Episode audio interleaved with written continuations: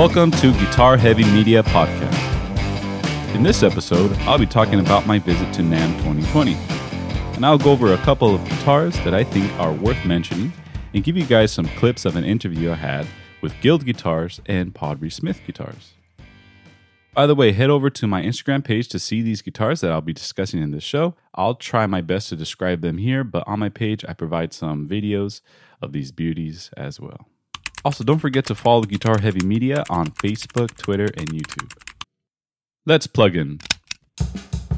So, if you don't know what NAMM is and what it stands for, it's the National Association of Music Merchants, which was founded in 1909 anything you can think of of what is associated with the music industry and the music business is here, to simply put.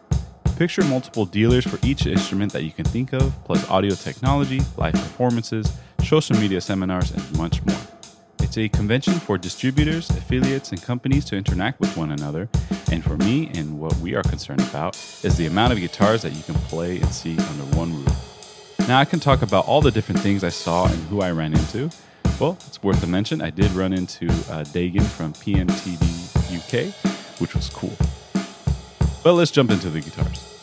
First went into the Guild Guitars room, and right away my eyes locked onto a white hollow body guitar with two Forte holes. Well, F holes. I just wanted to sound fancy. The room was crowded, but I managed to squeeze by and get my hands on it. It was the A150 Savoy Special in Snowcrest White with a price tag of 1600 Here's Dylan of Guild Guitars, who was kind enough to share to us the specs. This is Dylan with Guild. Uh, we were looking at a an A150 Savoy, which is in the Snowcrest White, which is basically kind of like the new Guild Artist series. Um, it's got a spruce top with spruce bracing, so it has a very acoustic quality to it. It's got maple body, and then it's all finished in white. Has the old school acrylic pickguard, and it has an updated DeArmond uh, floating pickup on it, which has individual um, coils, which you can raise to the to whatever height you need every string to be. Um, it's fully bound, the body, the F holes, and the headstock, and it comes with gold hardware. And it also has mother of pearl inlay, so it's not the, the um, pearloid or plastic. It, it's uh, it's definitely an upgraded version of the other Savoy and yeah, it's just a killer jazz box. This bridge right here is very interesting. You guys went with wood, huh? The yeah, it's wood. old school. Uh, it is pinned down, so it isn't floating. That way, it won't scrape the top of the body. Right, right. But it isn't like drilled in, and there's no there's no like sound block or anything underneath it. It is fully hollow. Right. So acoustically, it, it is an excellent instrument. But when you amplify it, it's even it's huge. It sounds great. I Can't wait to try it out. Yeah. Plugged in. yeah, yeah. yeah. I have to say, the Guild guitar staff was the most friendliest and patient out of all the guitar companies that were there, at least the ones I visited. And I went to the Fender showroom, Charvel and Gretsch, Gibson, of course, and ESP and Taylor. On my second day there, I had to go back and visit this guitar again, and one of the staff members who was cool uh, let me go in the back and plug in, and, and it sounded amazing. The neck feels great. I'm surprised at the price tag on this one as well. I would expect a bit more uh, something 2000, maybe 3000 plus range for this guitar. So this is definitely going on my list of guitars to get. I tried to go check out Chapman guitars, but they were all gone by the time I had gotten there, which I was so bummed about. But I did run into Hannah Bolton, who is a super cool artist who I met a couple years ago at the Chapman guitar section uh, back in NAMM was at uh, 2018, which she does a lot of collaborative work for Chapman Guitars, the Andertons channel on YouTube, and of course, uh, Rabea Massaad. Check out her YouTube channel. Anywho, let's jump into our interview with Jim of Paul Reed Smith. Now, I went on two days, one on Friday, which was brief because of work and life responsibilities, and on Sunday, which I felt the crowd on Sunday had shifted to a more spectator crowd rather than a dealer business crowd, if you will. So the vibe of the staff of the showroom for each showroom was well, they seemed exhausted, and rightfully so. So I felt really lucky to have a conversation of, with Jim of PRS Guitars to give us some specs on two gorgeous models. which the first guitar is a double cutaway with a finish that resembles that of some extraterrestrial planet. The burst starts with a dark wine red that fades with a light segue of yellow into a bluish gray, with gold hardware and a rosewood fingerboard with two mini silver toggle switches that sit between the volume and tone knob. The main toggle switch is located behind the bridge next to the lower main knob. Here's Jim of PRS. Hi, how are you? Pretty fantastic. That's a 35th anniversary Custom 24. This is our 35th anniversary year. So that's a celebration of, of what we do. And then, um, if you can describe a little more like the wood and some some of the specs on this guitar. So we pulled some uh, features from Paul's original guitars from pre-factory times, and uh, it's kind of a culmination of many years of the Custom 24 all in the one. So it's got a, fig- a figured maple top, 10 top, mahogany back, mahogany neck, and an East Indian rosewood fretboard. And then if you notice, we went back to the old school birds, is what we call them, Right. the original birds, and then the small eagle on the headstock, which was like a pre-factory sign- signifier before he put his name on the headstock. And then we have some um, some toggle switches over here, uh, the, the, the little silver ones. Yeah, it essentially um, splits the coils. Okay, So those are four single coil pickups. got it. So it's a volume, a tone, a three-way, and then the two mini toggles split the coils, and it's that electronic setting is what's on what we call Paul's guitar, Okay. which is his model, and it's a feature set he likes. So we decided that let's combine the feature, the electronic feature set he loves, with the original PRS Custom 24. Awesome. And then you guys find this to be to work better than a kind of like the, like the S1 switching, kind of like just pushing. Everyone has their thing. This is this is our thing. You know what I mean? We like mini toggles, and yeah, Cool. And then out of all these guitars here, which one would you go for? uh, probably the Hollow Body 594. Okay. So that one is is that one over there? Yeah, the White blue one? one. Yeah, the blue one actually Blue down there. one, Yeah, okay. yeah, All right, cool. I got some shots on that. yeah. It's a You wanna- luxuriant piece. Cool. Uh, do, you, do you mind if we uh, talk about that one a little bit? Sure, that's fine. Yeah, yeah. So that's a Hollow Body 594. Uh, kind of melded. It's a combination of two different models for us. So it's a combination of a McCarty 594 and a Hollow Body 2. So the scale, the reason it's a 594 is that's the scale length. It's 24.594 inches. Got it. and it has the vintage inspired feature set of the McCarty 594. Nice. So two piece bridge and bound neck, old school birds. Looks beautiful. and what's the price tag on this one? Uh, that is probably close to 5500 or so. 500. Yeah, somewhere in that neighborhood. And the one that we were just talking about earlier. Uh, that version probably right around 4300 or so in that neighborhood. Right, got to start saving up. Yeah, yeah. well, thank you so much. Uh, anything you want to share uh, to some of the listeners about what you experienced here uh, during NAMM 2020? oh, yeah, we had a fantastic show. Probably the best of our career. Okay. And uh, yeah, it was just great to see people, extend relationships, you know. What stood out from this year rather than the other ones? Maybe the energy. I don't know. Yeah. Cool, cool. And do you feel like, like in the whole guitar world of stuff, things are like growing, um, or things are spearheading? Because we have a lot of new makers and out in the market.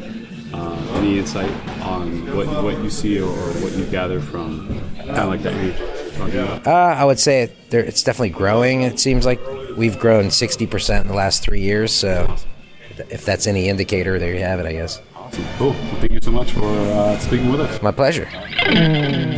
The second guitar that Jim was talking about is another cutaway with two F holes, with a light sky blue burst with streaks of white and navy blue with silver hardware, with two volume and tone knobs, and this time the toggle switch is located on the upper horn of the guitar like a Les Paul. Speaking of Les Pauls, I didn't get any interviews with the Gibson team, but I did play and plug in, well, it's quite a list here, so let me read them off to you. I tried a 1963 Firebird V with Maestro Vibrola VOS with its vintage sunburst and 1959 ES335, sorry, ES355 reissue stop bar VOS in its vintage natural finish. And a 60th anniversary 1960 Les Paul Standard V1 VOS Antiquity Bursts, and these were all a part of the historic collection, by the way, the ones I just mentioned. And a EDS, sorry, a EDS 1275. I get I didn't get the specs on this one. I know I failed. Sorry. Also, I tried uh, some acoustics, a pre-war SJ200 Rosewood Vintage Burst, along with some other SJ200s uh, from their custom shop. And lastly, a ES34560s Cherry, which is my favorite to play out of all of these. So this one takes the crown out of all the guitars from the Gibson showroom. And when you're playing all these guitars, I did get a bit overwhelmed.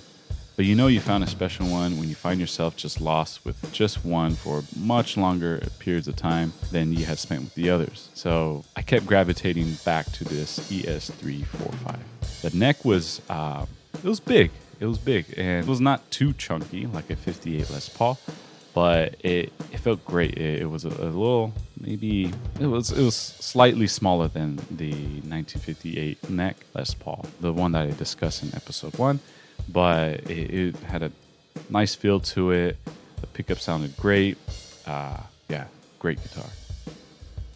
If you're curious on how these Gibson guitars look like, I'll have them posted on my Instagram page. The showroom was cool and maybe the most busiest. They had a guitar luthier doing the traditional body binding of canvas to rope and wrap around the uh, guitar so the glue settles in nice and snug. Um, I'll post a video of this on the Instagram page. This section also included live performances and a section of amps with headphones to try out the guitars, which I thought was cool. The Fender showroom was a lot quieter because there was no amps to plug in, and felt more like a museum, which was a nice transition because most showrooms had a lot going on. But all the same, it would have been great to plug and play. They had very interesting looking guitars from their custom shop on display that you couldn't touch, but they did have some other guitars that you can pick up. For example, they had some from their Ultra series, and I love the American Ultra Telecaster with this Arctic Pearl finish with a rosewood fingerboard with two ultra noiseless pickups and a modern D profile neck. Oddly enough, the one that caught my eye the most out of the custom shop was the Western Spirit Tele Relic, with artwork by Dave Newman, master built by Greg Fessler. The description reads Relic WLS top cack finish, two piece select alder body, maple neck with 60 styles oval C back shape, WLS neck finish with a 9.50 uh, radius, uh, hand wound 63 Tele pickup, one ply pick guard, 60, 63 vintage style bridge, vintage style tuning machines equipped with a bone nut. Comes with a deluxe case and strap with a certificate. This was up for auction, and I will have a picture on this one on my Facebook page and Instagram profile. I finally got a chance to try some D'Angelico guitars. I'm a huge fan of my ES335 so I was really looking forward on trying their semi-hollow and fully hollow body guitars.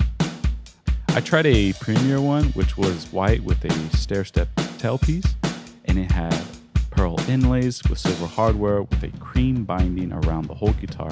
And from my understanding, these run around the $800 mark, and it played really well.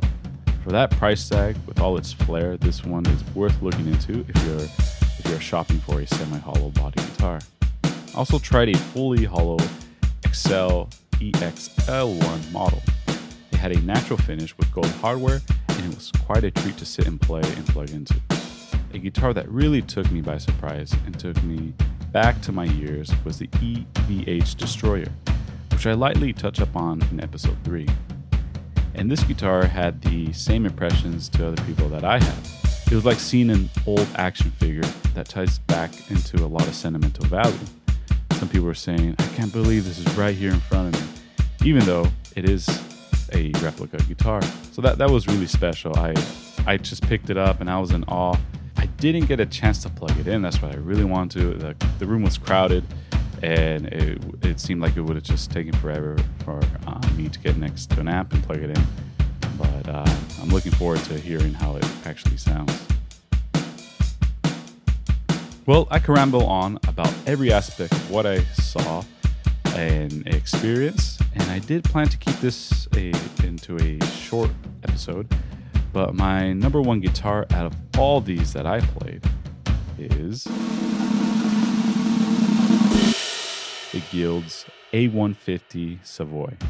I can't stop thinking about it, and the staff at the Guild Guitar Showroom were the best and with providing great customer service, and they seem to be a great fan of what they do. Next time, I hope to manage to get you guys some sound clips, but I guess I just have to sell my car and buy them all so we can get them here in the studio. well, that's a wrap on NAMM 2020. Again, uh, this show, uh, the NAMM show, was located here in Anaheim, California, and I'm looking forward to the next one. Thank you so much for tuning in and stay guitar heavy. Guitar Heavy Media is presented by Modern Vintage Radio, which is a podcast company with a produced slate of shows and also provides podcast education and services to help others to do the same. Find out more at modernvintageradio.com. Drumming tracks by Eddie Malaga. All other music is performed and composed by me and my artist profile, The Full Sons. Audio production and editing also done by me. Thank you again for tuning in.